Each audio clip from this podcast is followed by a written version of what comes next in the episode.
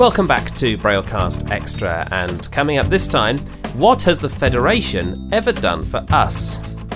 On Friday the twenty-eighth of August twenty twenty, Everett Bacon joined a Braillists Foundation Stay Safe, Stay Connected call to talk about how the National Federation of the Blind, N F B, promotes Braille literacy across the United States. Everett is a member of the Board of Directors of N F B and President of the Utah State Division. He told us how he has personally pushed to make assistive technology more widely available and explained the kinds of resources and programs that N F B provides for its members, including the work it has done to promote equality of access to distance learning for blind students during lockdown. We also heard about some of the most exciting projects that N F B has supported through the Doctor Jacob Bolotin Awards. The call was introduced by Dave Williams, and if you have any feedback on BrailleCast Extra, you can email us at news at braillecast dot com.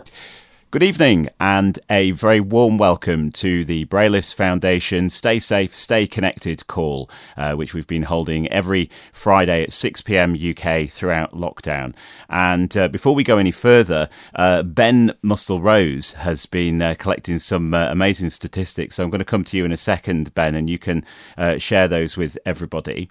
Our guest tonight is Everett Bacon from the National Federation of the Blind. Everett, as I understand it, is the president of the Utah uh, Federation and also serves on the board. Have I got that right, Everett? Correct. I'm a board member for the National Board of Directors, and then um, we have affiliates in every state, and I am president of the Utah affiliate. Excellent. And Everett's here this evening to share with us some of the work that the N F B does in the United States and round the world to promote Braille, a subject that's obviously very close to our hearts. As always, these calls are moderated in line with our moderation policy found on the Braillists website. And if you need to raise your hand during the question and answer section, you can do that on Windows by holding the Alt key and pressing A. On Mac, hold Option and press A. Or if you're dialing in on the phone, you press the star key followed by the number nine key, and that will raise your hand. And our host this evening, Ben, will acknowledge you, and then we'll be able to bring you in and you can ask uh, Everett your questions. Uh, so we'll be coming to the Q and A sort of section in uh, about twenty minutes time. Uh, the other thing, just to remind everybody, you should be aware by now, we have mentioned it every week throughout um, August. This is our final uh, moderated Friday Stay Safe, Stay Connected call. Uh, don't worry, the Braillists, we're not going away. We're still going to be uh, running lots of, uh, of community events uh, and we've got uh, plans for courses and all sorts of activities. So stay tuned to the Braillists website, at Braillists on Twitter, or of course the Braillists email forum, which you can find from our website, braille lists dot org. Uh, but I mentioned that this was the last of our Friday kind of moderated calls. Uh, and Ben, you, you surprised me earlier with some really startling numbers. Yeah, so um, just, just as a, a brief reminder, uh, we, we started these uh, Stay Safe, Stay Connected calls on the uh, on the twentieth of March. Can you believe that? Over five months ago. It's flown, hasn't it? Um, and I think at the time, you know, we, we didn't really know what we wanted. The first call was literally just us and, and a few other people saying, well, this has just happened. We're probably about to go into lockdown. We don't know what we can do for you, but we're here if you need a chat. And obviously since then, it's morphed into uh, uh, a wide variety of, of different things. We've had quizzes, we've had panels, we've had sessions on streaming, and then also obviously huge amounts of Braille. Um, so uh, obviously we don't just run our uh, Friday events, we've got uh, many others, but this is actually our seventieth event tonight. Can you believe that again? So that's uh, I believe that is uh, twenty-four Stay Safe, Stay Connected calls, twenty Clever Cooking calls, twenty uh, Braille for Beginners calls, and six mindfulness sessions. So seventy events. And um, just as a quick extra tidbit, if you look at how many people attended those events, now obviously we can't give exact numbers because people don't stay stay for the whole thing, or, or people don't quite join at the start. But if you assume that each event lasts for an hour and that uh, everyone stays for the whole thing, if you look at total consumption, how many hours altogether people have been uh, sitting uh, in, in their homes, uh, connected to Zoom, uh, taking part in our events, that's uh, an incredible one thousand two hundred fifty hours. Um, and I, I know I was, uh, I know I was very surprised with that. But I've and that's that's you guys, and, uh, that's yeah. you guys right All here. You. So thank you so much, uh, and we appreciate um, your your levels of engagement, uh, and we hope you'll stay with us in the coming months as we continue to uh, spread Braille, more Braille. I think is what we, we kind of came to the conclusion our, our our kind of our mission is. And with that in mind, hello to Everett. You're joining us from Utah. I sure am. I, I am here in uh, Salt Lake City, Utah. Thank you for having me. Um, right now, it's about uh, eleven fifteen uh, in the a m here in Salt Lake City, Utah. So, uh, getting ready for lunch, and uh, it's a uh, it's about ninety degrees outside. So we've been dealing with a lot of uh, the smoke from the California fires over the last few days, but it's starting to clear out, and we're really happy that that's happening. Well, you're sounding great, Everett. Before we, we, we kind of go on to talk about um, N F B, give us a sense of Everett Bacon. Who are you? What's your your background? We have met, in fact, uh, at uh, at C S U N uh, last year. Myself and, and Ed Rogers, uh, we met, uh, I think, in one of those uh, uh, hotels in Anaheim. Uh, but, but give everybody a sense of who you are, what your background is. Sure. Um, so um, my background um, originally... I grew up in uh, California uh, and uh, moved to Texas uh, after I graduated high school and went to college in Texas uh, at, at uh, Dallas Baptist University, where I studied a music degree. Um, I was going to teach and uh, found out that I really didn't like teaching choir very much. Um, maybe maybe it was because it was junior high and it was just they were, kids were really tough to deal with. Uh, it ended up uh, getting involved in um, Blockbuster Video and worked for them for a number of years, if all of you remember Blockbuster Videos. And uh, managed... Yeah, we had that uh, over here as well, yeah. I figured so. Managed about ten locations in both Dallas and in Houston, Texas, for a, a number of years. Um, in two thousand four, uh, though, we moved to Utah. My wife is a, a medical doctor, uh, in, in, uh, she's an epileptologist. And uh, she got um, did her medical school at, uh, in Houston, and we she got recruited to do her residency and training uh, here in at the University of Utah. And I uh, came here. I got hired on with the state of Utah at the Division of Services for the Blind, uh, and I, I started out as a um, a uh, teacher teaching uh, technology, and now I am part of the management team and manage our technology and low vision staff uh, here at the uh, Center for the Blind in Utah. And so we've lived here ever since.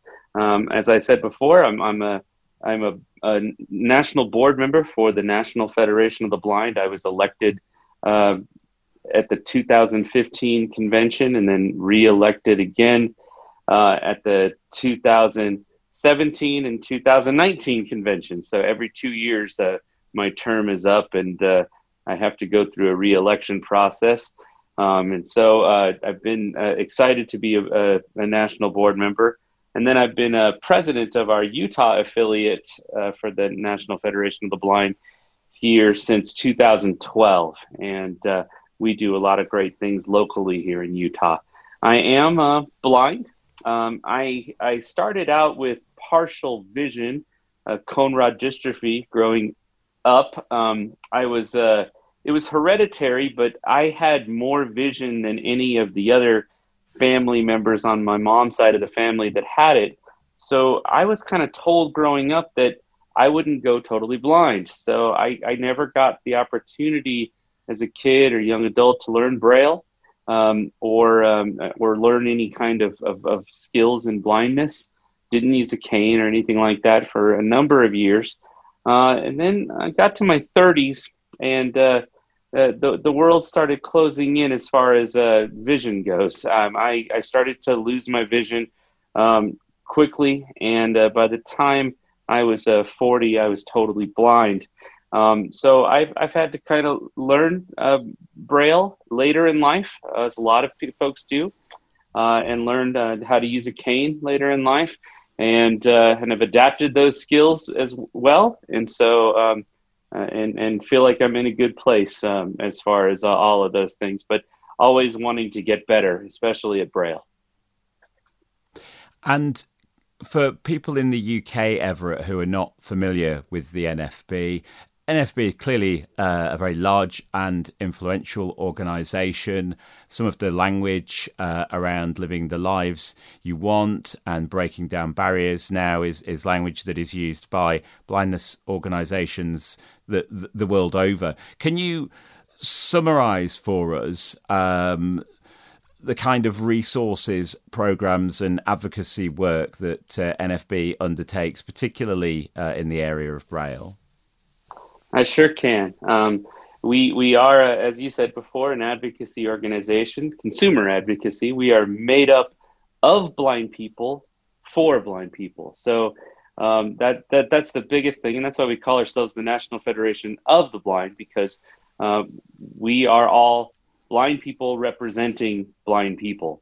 And uh, that's that's extremely important to us to the um, to uh, show the difference between uh, organizations that are for the blind, because a lot of those organizations have uh, non-blind people making all of the decisions and uh, in their organization. We don't. All all all of our, our members of the national board are blind, um, and uh, and and most most of our leadership is is pretty much all blind. So uh, what we do, we do a, a number of different things, from legal issues, which a lot of people know us for for our legal issues, um, and and we get involved in legal issues, whether we have to uh, deal with uh, an accessibility situation for someone uh, that's uh, been working in a job and maybe they've lost it, or an accessible uh, website issue, or or other legalities. But we never we never want to sue first. We always try to figure out a way to Uh, Um, reach out to the company or organization or entity of any kind, and and and get them to understand uh, what what needs to be done differently um, as accommodations go. But if we have to, we will we will go the legal route. So a lot of people know us for that because we've done that. Um, we have also been extremely involved in uh, legislative issues uh, on uh, on uh, Capitol Hill in Washington, D C Um, so some of the bills that we've recently gotten passed, the uh, Pedestrian Enhancement Safety Act was a big bill that uh, basically um, helped uh, get regulations in place for um, quiet cars or hybrid vehicles that that um, we're not we're not in, omitting any kind of sound uh, as you're uh, walking in traffic, and uh, that was re- really important to us as pedestrians. Um, then also. Um, We we have worked really hard on uh, bills related to uh, Social Security, uh, technology, and so on and so on on a national level. Um, and then uh, we also work with the uh, states. We have uh, affiliates in every state, and our states work on um, local issues related to their states. Uh, for instance, here in Utah, we recently passed a uh, Uh, a parental rights for the blind bill, um, which is extremely important for blind uh, blind parents, um, and uh, and making sure their rights are are are not uh, violated in any kind of way as blind parents. Their children are not taken away from them or anything like that.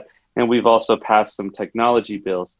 But related to Braille, um, there are so many uh, resources about Braille on our website at N F B dot org. Um, and I wanted to highlight a, a few of them. Um, one of the biggest things we do to promote Braille is our Braille Enrichment Literacy and Learning Academy. We kind of call it the Bell Academy.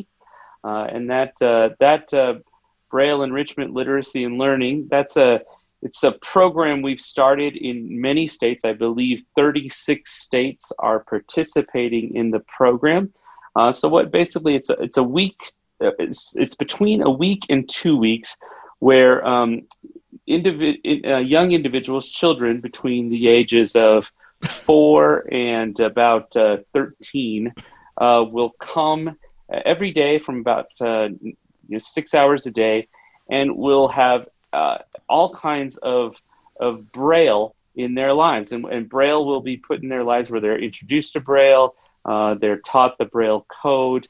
Um, you you might use different techniques, like uh, if they're really young and they're and they're just barely learning, you might uh, use things like uh, marshmallows on a, on a piece of a of sticky, uh, you know, on paper, and the marshmallows stick to the paper, and you can teach them the Braille code that way, and it's really fun. Um, and you can use all kinds of different techniques, and we we, we teach them the, the the older kids that are that are better at Braille. They um, they are learning how to label items in Braille, uh, how to incorporate Braille in their lives, um, as as well as some other blindness skills, like we might introduce them to the cane for the first time, or or incorporate uh, cooking and and cleaning in their lives, and how Braille can help them with this, labeling clothes and all of those kinds of things. And so that that uh, Bell Academy is extremely important. It's a really neat program that we we work with uh, so many states on. We did that virtually this year because uh, um, all of the states were on, on some type of of um, lockdown, and we we and the National Federation of the Blind, because so many um, individuals who are blind have Uh, maybe a, another kind of, of underlying condition, medical condition, or or just just maybe for safety's sake, we, we felt that doing more things virtually this past uh, year, uh, as everyone else is doing, it was important. So we did three different two-week uh, virtual programs, uh, and you can you can go to N F B dot org, and um, there is a, a, a link on our main website called Distance Education. Uh, and that link you can click on, and uh, many of those uh, sessions were recorded, and you can you can watch those sessions, and you can see how Braille was incorporated through those Zoom sessions, how interactive they were. Um, just to give you an example, the last session, um, so we did it, you know, three two-week sessions. The last two-week session, we had one hundred fifty uh, students from across the country uh, participating in that in a virtual format. Um, we sent out a box of materials to every single uh, child and family that signed up for the, the program. This box of materials had a slate and stylus, had Braille paper, had so, so a, a Braille book, a beginning children's book in Braille that had Braille in print, so that so the parents could work with the, the children, um, and, and all kinds of other little little uh, games and things in there, all related to Braille, that was sent to them. And it was really exciting. And so that that that's a great program, and you can kind of check that out at our, at our website at N F B dot org. We also have um, our Braille Reading Pals is a really neat program where basically um, kids can sign up, and they can um, they will be sent Again, um, some different, different, um, you know, beginning Braille um, uh, materials, whether whether it just depends on their level, and they'll be sent Braille books, and and someone will check in with them on a regular basis, usually usually on a, a quarterly basis, to see where they're doing, see where they're at, and uh, and and we can do more uh, if they if they require more. So um, and we do that, and we check in with the family. Um, they get a, they get a, the family gets a, um, uh, is signed up for our Future Reflections m- m- periodical, which goes out uh, quarterly for parents, and it shows what things are going on for parents out there for their children uh, who are blind, whether that be in school or, or, or, um, or even, you know, just leaving um, K through twelve and going into college, and, and what, what types of things are, are needed for them. Um, and issues related to uh, blindness and Braille. So uh, that that gives you kind of an overview. Now, you know, on a local level in the states, uh, many of the affiliates, because adults are, are going blind later in life, and it's really important that Braille be incorporated in, in, in adults' lives as well, um, like myself, you know, who went blind later in life and, and needed to learn. Um, many of our states have um, a, a services for the blind um, like Utah does. Some states have more than others, depending on what the states um, money-wise have put into um, into that type of service. Some states have um, some uh, not-for-profit organizations as well. So like California has numerous not-for-profit organizations. The N F B sponsors three not-for-profit um, organizations, one in Louisiana at the Louisiana Center for the Blind, one in Colorado, the Colorado Center for the Blind, and one and in Minnesota, the Blind Incorporated. Um, and um, those those programs all have Braille classes for adults uh, that uh, blind individuals can take part in. Uh, it, it many of the individuals are funded through their state vocational rehabilitation programs or independent living programs. Excuse me. So there's a lot of funding available to them. Uh, they do not pay. They um, some of our, many of our programs are residential, so people can live as well at, at the on the campus uh, and and and participate with the students. It's been very different with the the COVID nineteen. So a lot of our our programs have gone more of a virtual uh, format, and our affiliates. We'll, we'll, uh, in our, we have a chapter meetings and division meetings uh, on a local level in every state, and some states, you know, have more resources and are able to to pull it off than others. But um, like for instance, here in Utah, we have um, a monthly uh, Braille night where uh, one of our members um, has a, a room at the the downtown Salt Lake City library, and blind individuals can come and participate live. Um, and, and learn Braille and, and whatever level they're at. Um, and she's she's a Braille teacher uh, by trade, and she's uh, also blind, and so she loves doing it. And um, we've been doing that more virtually now because of the because of the COVID, but we hope to get back to doing that face to face. So uh, a lot of different things that to, that are out there for uh, Braille that's uh, extremely important for. for you to know about. And um, and um, I hope that that kind of answers your question. I know I went a long time there. Wow. That, you know, uh, uh, Everett, I, I am in awe. I, I am completely in awe because we have in the Braillist, you know, a, a real keen desire to spread Braille. And we think about all the different ways we might do that, because often in the U K, people are using Braille in isolation. You know, they, they maybe get an hour of, of Braille a week or something uh, from a, a, a Braille teacher, and, and that's that's it. And they don't see other blind people using Braille. They're not aware of, um, you know, role role models who, who, who use Braille to, to great effect. And, you know, you and I both know that actually it really enhances your, your life chances as a as a blind person uh, if you if you get a good grasp of, of Braille. So, yep. So many things to, to, to explore there, and so many so many things to, to ask you about. Um, so what we'll do in a few minutes is we'll, we'll open it up so uh, people can raise hands uh, and ask questions. So if you have a question uh, about any of uh, the programs that uh, that Everett Uh, spoke about, then you can raise your hand in Windows. Uh, it's Alt with Y. On Mac, it's Option with Y. On the phone, if you're dialing in, it's the star key followed by the number nine key. Um, the Doctor Jacob uh, Bolotin Award, Everett. Can you can you talk us through that?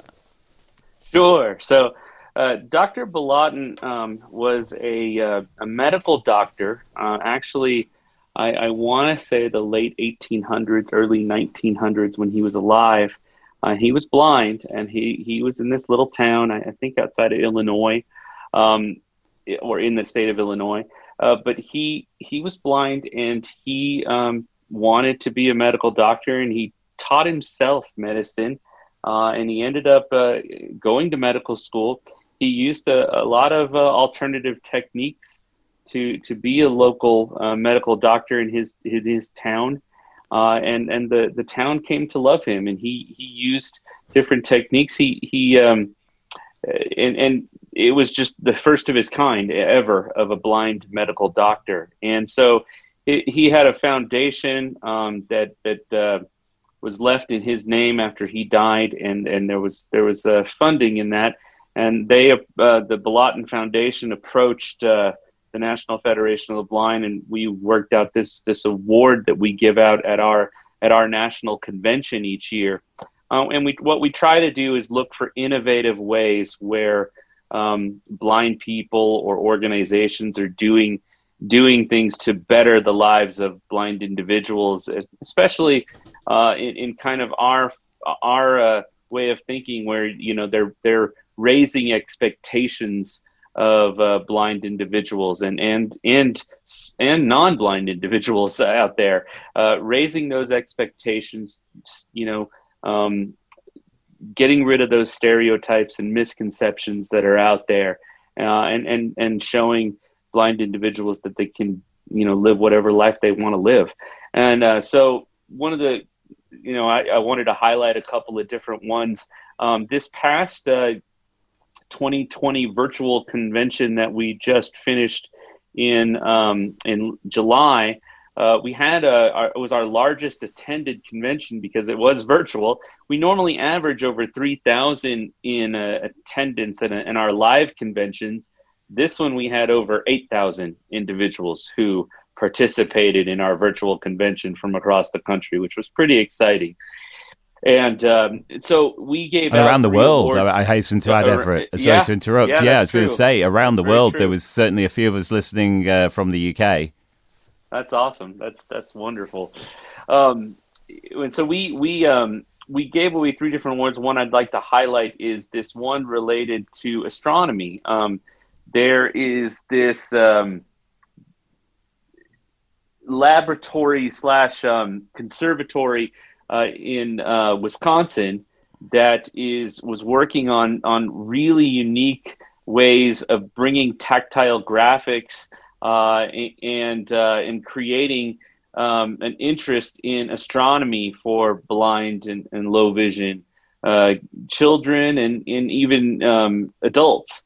And so they've been working on all kinds of different things related to astronomy and, and making astronomy accessible um, using Braille, incorporating Braille, incorporating tactile graphics. And Um, we we thought that was a pretty innovative thing, and, and you don't see a lot of blind individuals in the field of astronomy, and you don't think of blind individuals looking at the stars and looking at space. And so um, we, we really thought that was a pretty innovative award uh, or innovative uh, thing that was going on, and so we wanted to give them a, an award. And so we, we gave them a, a twenty-five thousand dollars award out of uh, the Bolotin Award to help them with uh, with uh, their program and, and help ex- extend it, and, and excited to see what they can do. You, you have some other programs as well. I'm, I mean, I'm looking at the, the website, you know, there are um, Perkins uh, Maintenance Services, there's the free Slate and Stylus program. Um, mm-hmm. there's, there's there's so many things that we, we just, I don't yeah, suppose I we can do justice on. to I, in I the time available. Yeah. Give you.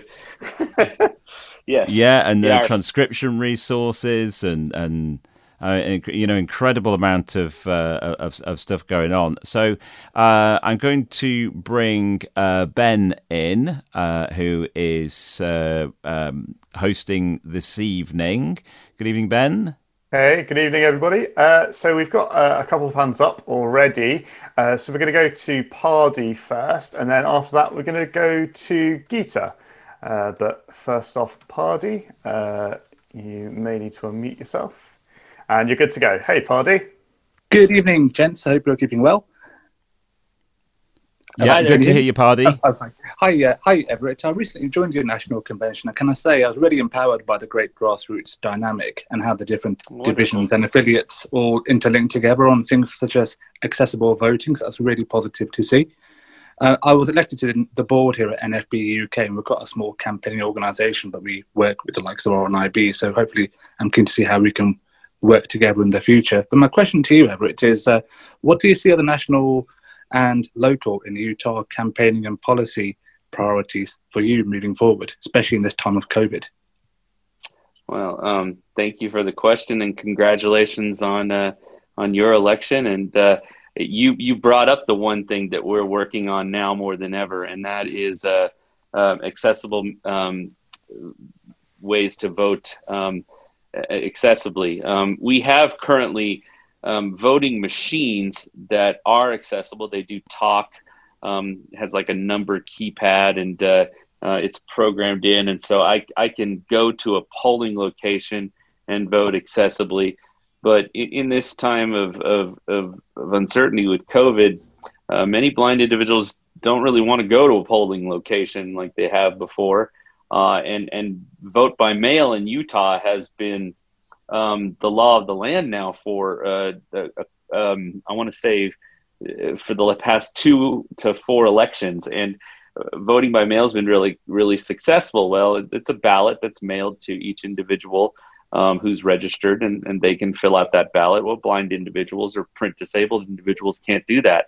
And so um, this is extremely important. We want um, an accessible electronic ballot um, that uh, I- indivi- blind and print individuals um, can can get access to and can um, can do their ballot accessibly uh, online uh, using either a, an internet website or uh, an application on their a mobile application on their device. And it would be secure and it would be private. Uh, and so that's what we are fighting for. And that's probably our biggest agenda item across the country um, that many states are, are looking at. So that's that's where we're at right now. Thanks, Everett. Sure. Thank you. And, and hey, uh, Dave, I, I'd like to uh, I, I want to plug something. We uh, we have a job opening at our uh, national uh, headquarters in Baltimore, Maryland. Uh, we're right now looking for a Braille specialist, uh, an individual that can not only um, work with uh, different types of Braille embossers, Braille transcription, uh, and, and a person that would manage all of our uh, all of our uh, Braille um, materials at, at our headquarters. So uh, if you know anyone really interested in that type of work and they've got a background in running different embossers, whether they be the the very large ones or, or the smaller ones, we we are looking for that individual. Okay. Well, if if uh, perhaps we can put that out on our, our forum um, and, and and share that share that around. Uh, so I think uh, so. Pardy, did you want to come back on, on the question? No, no. I think I think I'm happy no. with that. Actually, with with the camp, are there any other campaigning priorities? Uh, for example, with streetscapes um, in Utah. Apart from accessible voting, Everett? Uh, streetscapes. Are you, are you talking about um, making accessible, like, like street signs and things like that? Accessible streets and urban environments. Yeah, we we are working. We there's this uh, you know launch of of making uh, cities accessible, and um, I'm on the locally. I'm on the mayor's uh, council for accessibility for the the Salt Lake City mayor's office, and. Um, I, I work with them all all the time on on different things and related to like um, Aira and making Aira more um, available for individuals. And, and right now, like the, the mayor's office has uh, funded um, Aira to be free at the Salt Lake International Airport. So whenever blind individuals are, are accessing the airport, they can they can access Aira free of charge, uh, as well as um, uh, different different public uh, entities. We have a, a, a square um, called Galvin Plaza in uh, Salt, downtown Salt Lake City, and it's a it's a great place where a lot of different festivals and activities take place when the world is normal. And um, and we we uh, we lobbied with the mayor to to make um, whenever blind individuals enter that area, they can access Aira and they can they can move around the, the festivities there and the, the whole area. Uh, free of charge. And so those are things we're working on on a regular basis with uh, regards to, to making the city more accessible. Aira, for anyone who isn't aware, is a remote video assistance service where you can connect using your uh, smartphone to a trained agent who can see what your camera sees and then provide you with very detailed and high quality descriptions of your environment. And they also have access to um, location information. Uh, and of course, they can look up things online and, and do any number of tasks. So Aira is now available in the U K. We were a little bit uh, behind the curve with that one, uh, Everett, but uh, it's mm. it's got here uh, uh, eventually. Um, you know, and people look at the price of it. So those those access locations are really important uh, that you you describe. Yeah, I agree. Uh, thanks, Pardy. That's, that's something. Yeah, I agree wholeheartedly. Thank you. Keep up the good work, Everett. Thank you, sir. Okie dokie. Uh, we're going to come to Geeta in just a second. Uh, Ben?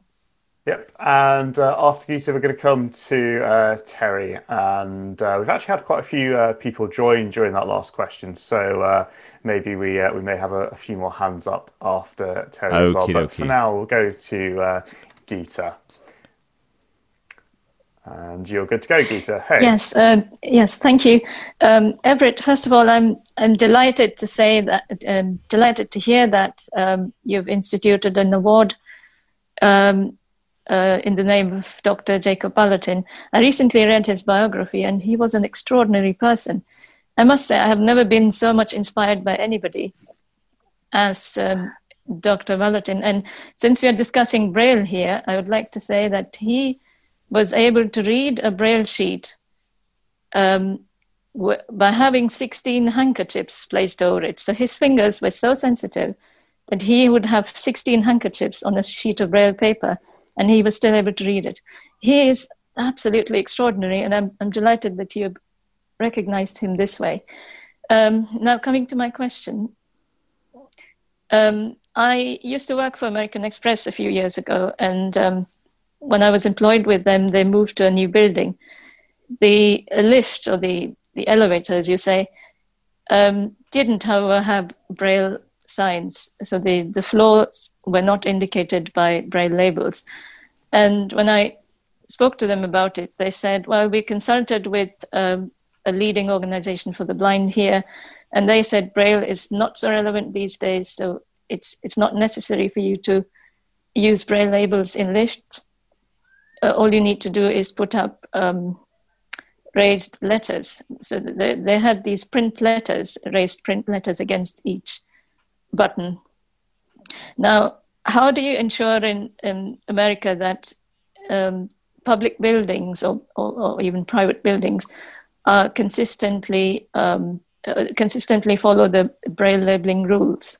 Do you do you have any? Does the Americans with Disabilities Act um, mandate that? Thank you. Yes, that, thank, thank you, Geeta. That's a great question. Um, and uh, yes, it is through the Americans with Disabilities Act. It was passed in uh, nineteen ninety, so it uh, just had its thirtieth anniversary.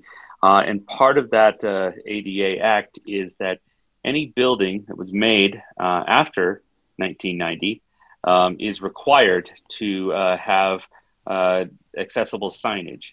Uh, and that and, and the accessible signage must be Braille. So uh, any of your uh, elevators or lifts, as you call them, um, would would have to have uh, Braille labels on uh, the the uh, buttons or next to the buttons.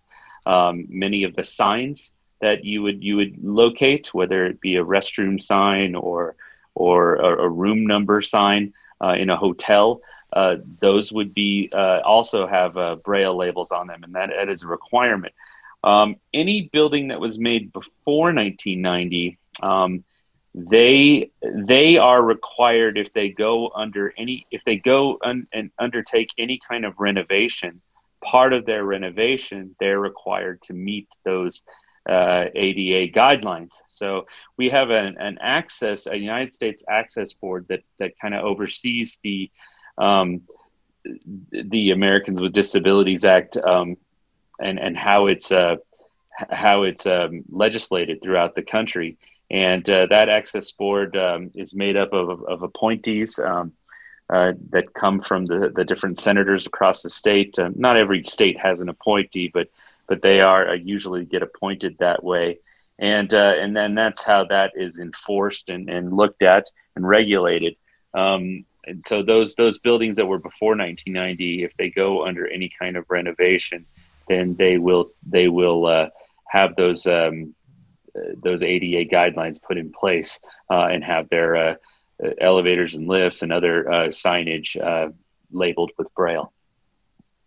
All right, thank you. Thanks, so how, uh, how how would you suggest um, that we? I mean, it's one thing to encourage um, individuals to use Braille, but it's quite another thing to um, ad- advocate Braille or the, the utility of Braille among organizations for the blind. Um, so how um, how do you think um, we should go about um, educating these organizations that Braille is not yet dead and you know, Braille is still um, very relevant even in these times.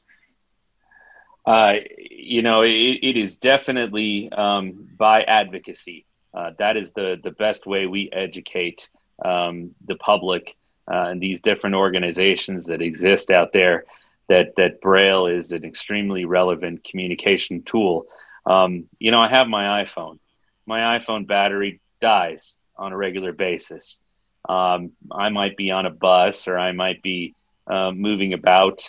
Uh, and, and I, you know, while my iPhone talks and, and let's say the battery dies or whatever, I, I still always have a slate and stylus with me with a, with a, you know, a three by five card that I can pull out, and I can quickly um, jot down a, a message or, or uh, jot down a note or a number or anything in Braille. And, and I, and I have access to that. Um, you know, I, I kind of talk to sighted individuals or non-blind individuals, And and I say, what if I took your pen away or your pencil, which, you know, pens are still extremely uh, prevalent uh, across uh, all all forms of uh, sighted individuals. They they still carry a pen in their pocket. They're still writing down notes, um, even though they use a, a cell phone that that, uh, that that keeps track of a lot of things. They still jot down a note with their pen. And and that's what Braille is to us. What print is to them, Braille is to us. And that's that's the message you have to continue to push out to these organizations. Uh, and, and, you know, even though there are electronic Braille displays and other types of of, form, of, of technologies that are wonderful, um, technology is a tool. Uh, and so is my slate and stylus. So is my Perkins Braille writer. Um, those will always be tools, and and uh, those tools don't go away um, just because some other technology was created. Um, you still go back to the, the reliable tool that you need, uh, and so that's that's what I would suggest um, you continue to do with organizations and entities uh, where you are. Thank you, Terry. Absolutely. We're going to come Thank to you, you. In, a, in a second. Great question, yeah. Geeta. You'll be horrified yeah. to hear, Everett, that the, the slate and stylus isn't isn't taught in the U K um, at oh, the wow. moment, uh, and this is something that we're seeking to to promote. And you know, we were inspired by you know your program, and and uh, have tried to make uh, more slates uh, available in in the U K. Uh, so, Terry, going to come to you in a second. Just going to check in with Ben how we're doing on the the hands. No, no other hands at the moment after Terry. Okay, um, right. Let's go to you, Terry. Join. Um, so I don't know if okay. we don't know if we want to go for a, a quick synopsis of what we're talking about. Yeah. So thanks very much. If you've if you've joined late, um, you're with uh, myself, Dave Williams, and we're in conversation with Everett Bacon from the National Federation of the Blind, sharing uh, N F B's work to expand and promote and advocate uh, for Braille usage uh, in the U S and around the world, and uh, We're, we're learning some some fascinating uh, stuff this evening. So if you have um, a question about um, N F B's many uh, Braille-related programs, you can raise your hand. On Windows, you hold the Alt key and press Y. On Mac, hold the Option key and press Y. Or if you're dialing in on the telephone, hit the star key followed by the number nine, or if you're on an iDevice, uh, you can press the More button and you'll find the Raise Hand button there.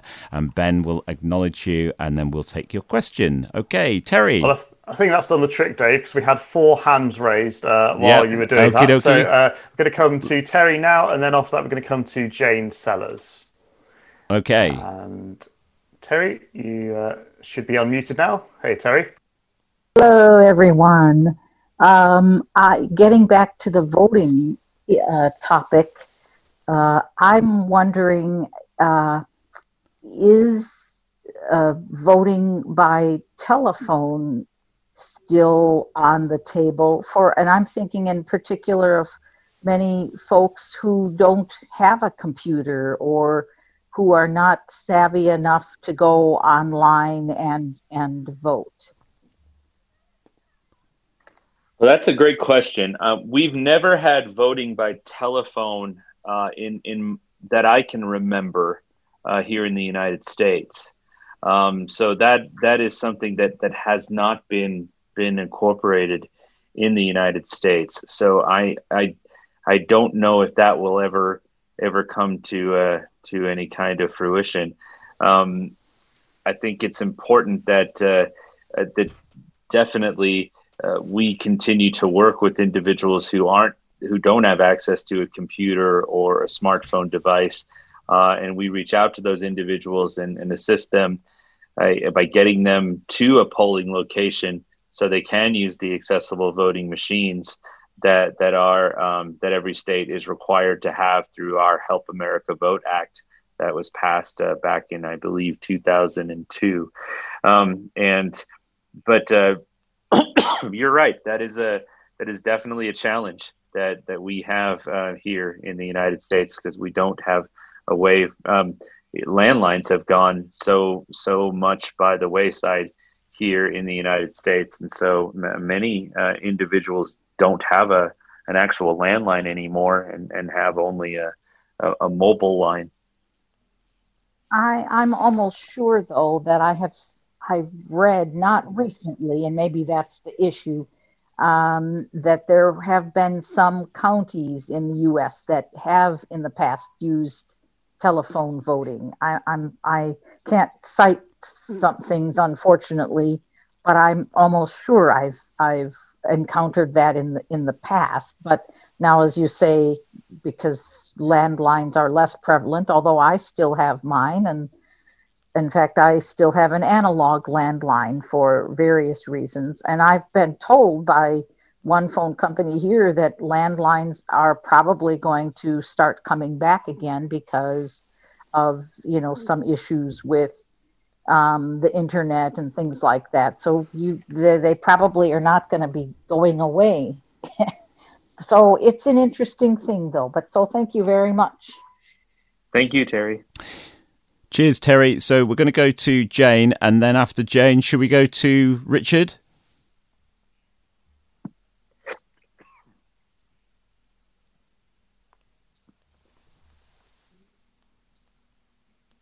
Thank you, and thank you very much for a wonderful, interesting talk.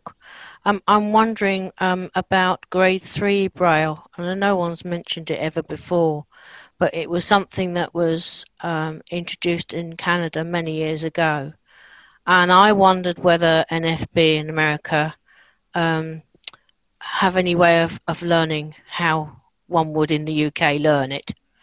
And also regarding your voting system, in the U K, we have a Braille um, a template guide, which guides you. It doesn't tell you who the actual candidates are, but it actually tells you, if you lift up the um, the box, you can put a cross in it, either one, two, three, or four.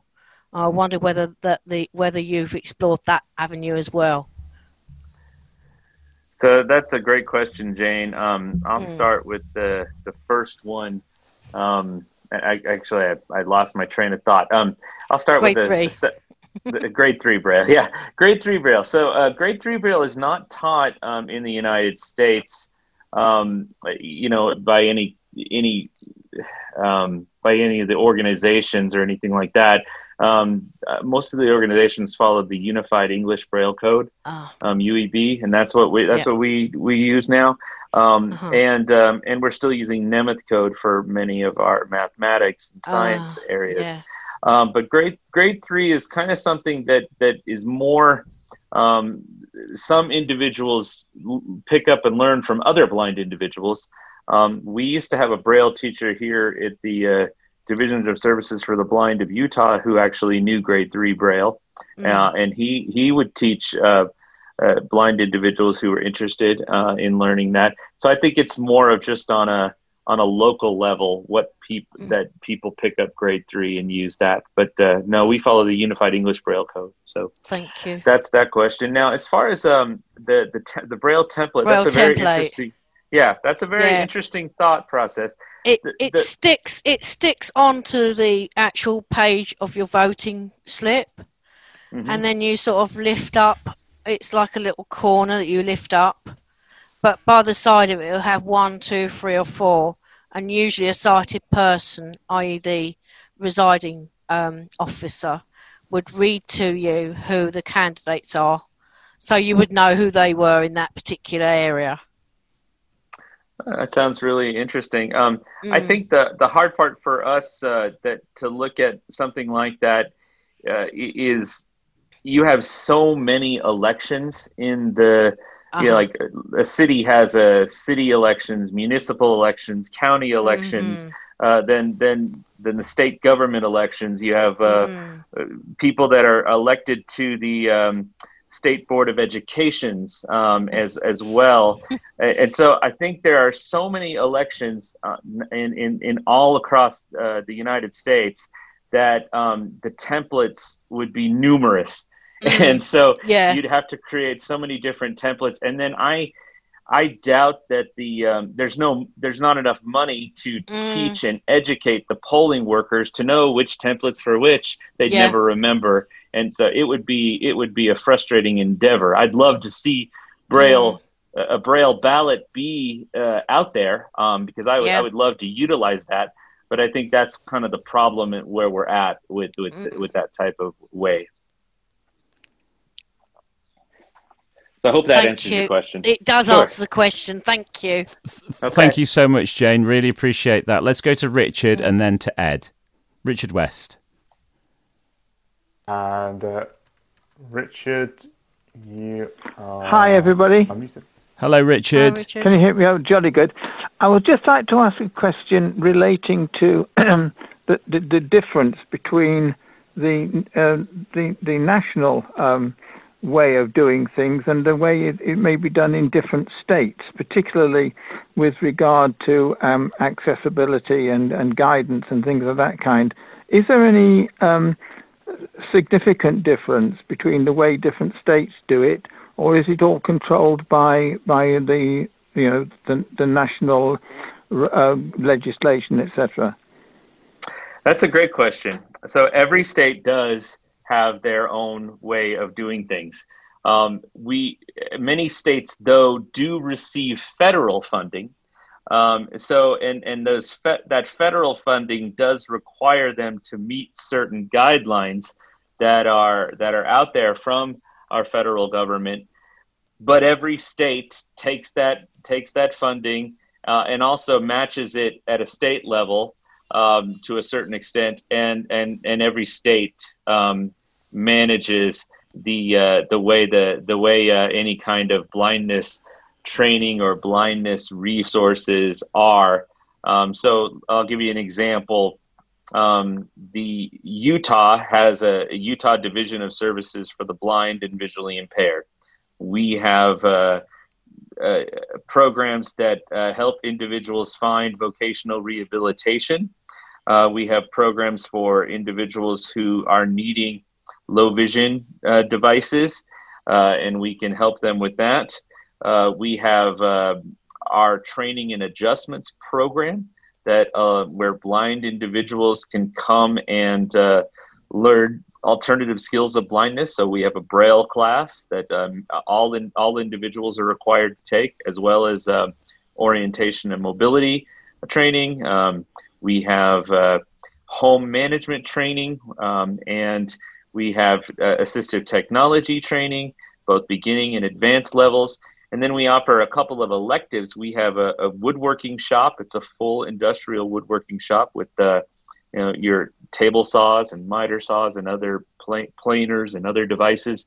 Um, they're not modified in any way. Uh, they do have some safety guidelines that are used. Uh, a blind teacher teaches in that woodshop class. And then we also have a, a needle arts class that, that teaches more Uh, sewing, uh, crocheting, and, and uh, anything related to arts and crafts. So uh, those are the kinds of classes that, that uh, the state of Utah funds. Blind individuals can take those classes free of charge. Um, they can come every day, take participate in the classes, uh, and there is no cost to them. It's all funded by the state, uh, and, and the, the state, uh, like I said before, receives some funding from the federal government. Some states have um, done a better job of managing this than others because they have the, the resources to do it. Um, if you go to a, a smaller state like Wyoming, um, they don't have the resources to have a, a, a an actual training program. So they will send individuals to different other states to, to get that training. Um, they might have Wyoming might have some some uh, trainers that live in Wyoming that will go to people's homes and work with individuals on a more on a more personal level in their home.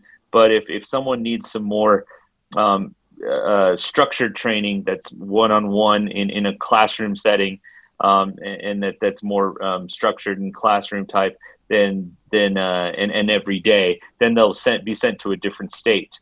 And then there's lots of uh, these same types of programs across the country that are um, not-for-profit, that are not run by the state at all. Uh, and they get, they get their funding from all kinds of ways, uh, whether the whether states decide to send people to them, uh, the state will pay for the individual to come. Uh, and that's how they'll that's how these not-for-profit organizations will receive funding. There's lots of uh, businesses that will donate, organiz- and foundations and organizations that will donate. And like I said before, that's how the, the National Federation of the Blind, we have three of those um, not-for-profit training programs uh, in, in our country, in Louisiana, Colorado, and Minnesota. I'm aware of the time, folks. Thank you, Richard. Brilliant. Good to hear you. Um, sure. Everett, do you need to um, head off promptly at seven, or have you? Uh, well, it'll be twelve for you, but uh, or, or do you have a couple of minutes?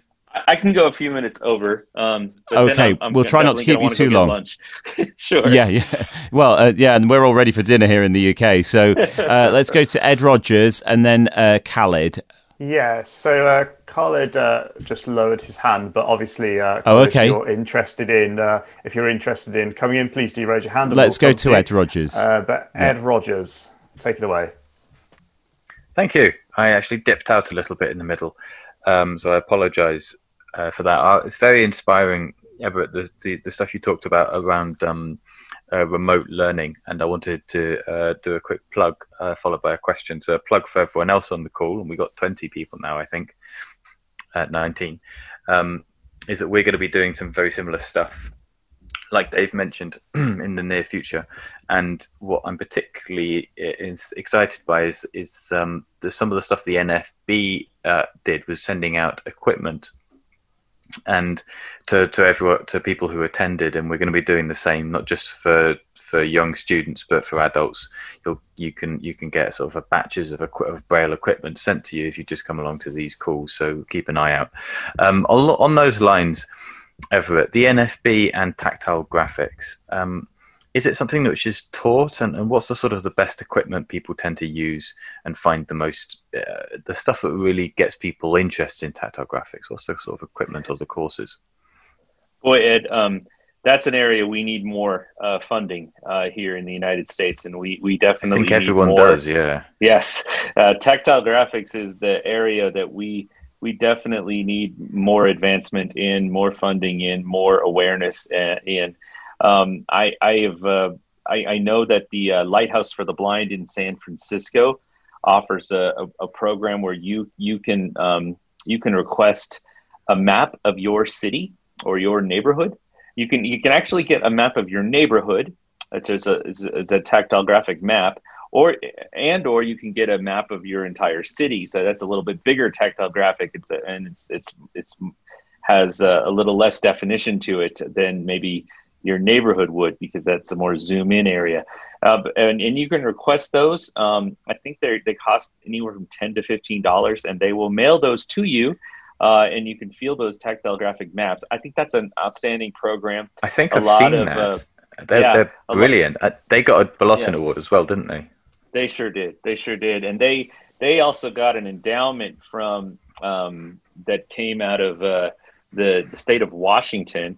Uh, it was a, a very wealthy um, foundation that uh, uh, gave them a, a twenty-five million dollars endowment, and they were able to do a lot of things with that, and that's how, how they started that program and, and doing other things. Um, and then lots of the, the schools for the blind uh, across the country, and just about every state has a school for the blind. Um, they have incorporated tactile graphic embossers, different different kinds. There's so many different kinds out there now, uh, as well as three D printers, uh, and are, are creating tactile materials uh, that way using using all of those types of devices. Um, we I have a, Tiger a question embo- around that is is the, mm-hmm. the balance of um, because the emphasis is often on giving people the material as opposed to allowing people to, to do their own sketches and drawings? Because you were saying how important it is that you have just a slate in your pocket so that Braille is something yes. you can create as and when. It feels yeah. like the, the tactile graphics is even further away in the creation department than it is in the in the in the providing people with that tactile graphics, isn't it? It it is. There is a, a low cost um, called the Easy Braille. Um, it's a company based out of um, Vermont, um, and they have a, a device that's uh it's it's it's very um, low tech, um, but it, it allows you to use kind of what looks like a, I, I want to say it looks like a Braille eraser, um, but it, it, it it's shaped like that. And when you when you draw across the device, um, you, you you use that device and you draw across it, it, it creates a raised line. And um and, and that, I think it costs about one hundred thirty dollars uh, in the United States. And uh, so a lot of uh, schools and, and programs, um, the N F B, we put we put some funding into the program and, and, and invested in it as well, uh, into the company. And um, and we've given out a lot of the devices through through the National Federation of the Blind. Um, and, and you can get this device and you can create raised lines, and then you can, you can you know, um, erase the line as well and, and, and create again. Uh, kind of just like look the that old, up um, for, for those who are interested. I mm-hmm. want to search it. It's easy tactile graphics dot com. There you go. It, it kind of reminds me of the old Etch-a-Sketch. Um, if mm. uh, if sighted people remember that, um, but uh, but obviously that was all for for for uh, non-blind individuals. But this is a an Etch-a-Sketch, but for blind individuals, because you can create the raised lines and get that tactile graphic feedback on a on a more low-tech level. Well, thanks very much. Sure. Okay, we are after the hour, and uh, Khaled uh, appears to have left, so I think uh, no we will hands. draw... Th- I think we'll draw things to a close. Well, Everett, thank you so much. Lots and lots for us to uh, to think about, um, and... Um, They say uh, imitation is the sincerest form of, of flattery, and, and you know we hope uh, to try and emulate some of your uh, programs or some of N F B's programs to, to really get Braille out there into as uh, many hands as, as possible. You know, I know as a, as a blind dad, you know, I can't imagine any other way that I would have read the uh, the bedtime story with my son when he was uh, growing up if I couldn't uh, use Braille. So it's such an important um, medium, uh, and And we need to continue to uh, to to spread it. Uh, thank you so much, and enjoy your lunch. Well, thank you, Dave, and thank you, Ed. Um, both of you are great friends, and I look forward to seeing you both again, and and uh, and our relationship and growing. And I, I love the great work that you're doing there in the U K, and uh, it, it it's been an honor to work with both of you. Thank you, Everett. Thank you so much. Thank you very much. We for appreciate coming that. On. Yeah, we do right, appreciate your time. You. Um, it's very generous. Thank you. Take care. All the okay. best, and have a great Bye-bye. weekend. And uh, for everybody in the U K, um, of course, it is a bank holiday weekend, uh, yep. which uh, means uh, hopefully the weather's going to be good, but it probably won't be. No, it's um, not going to be any so, good at all. No.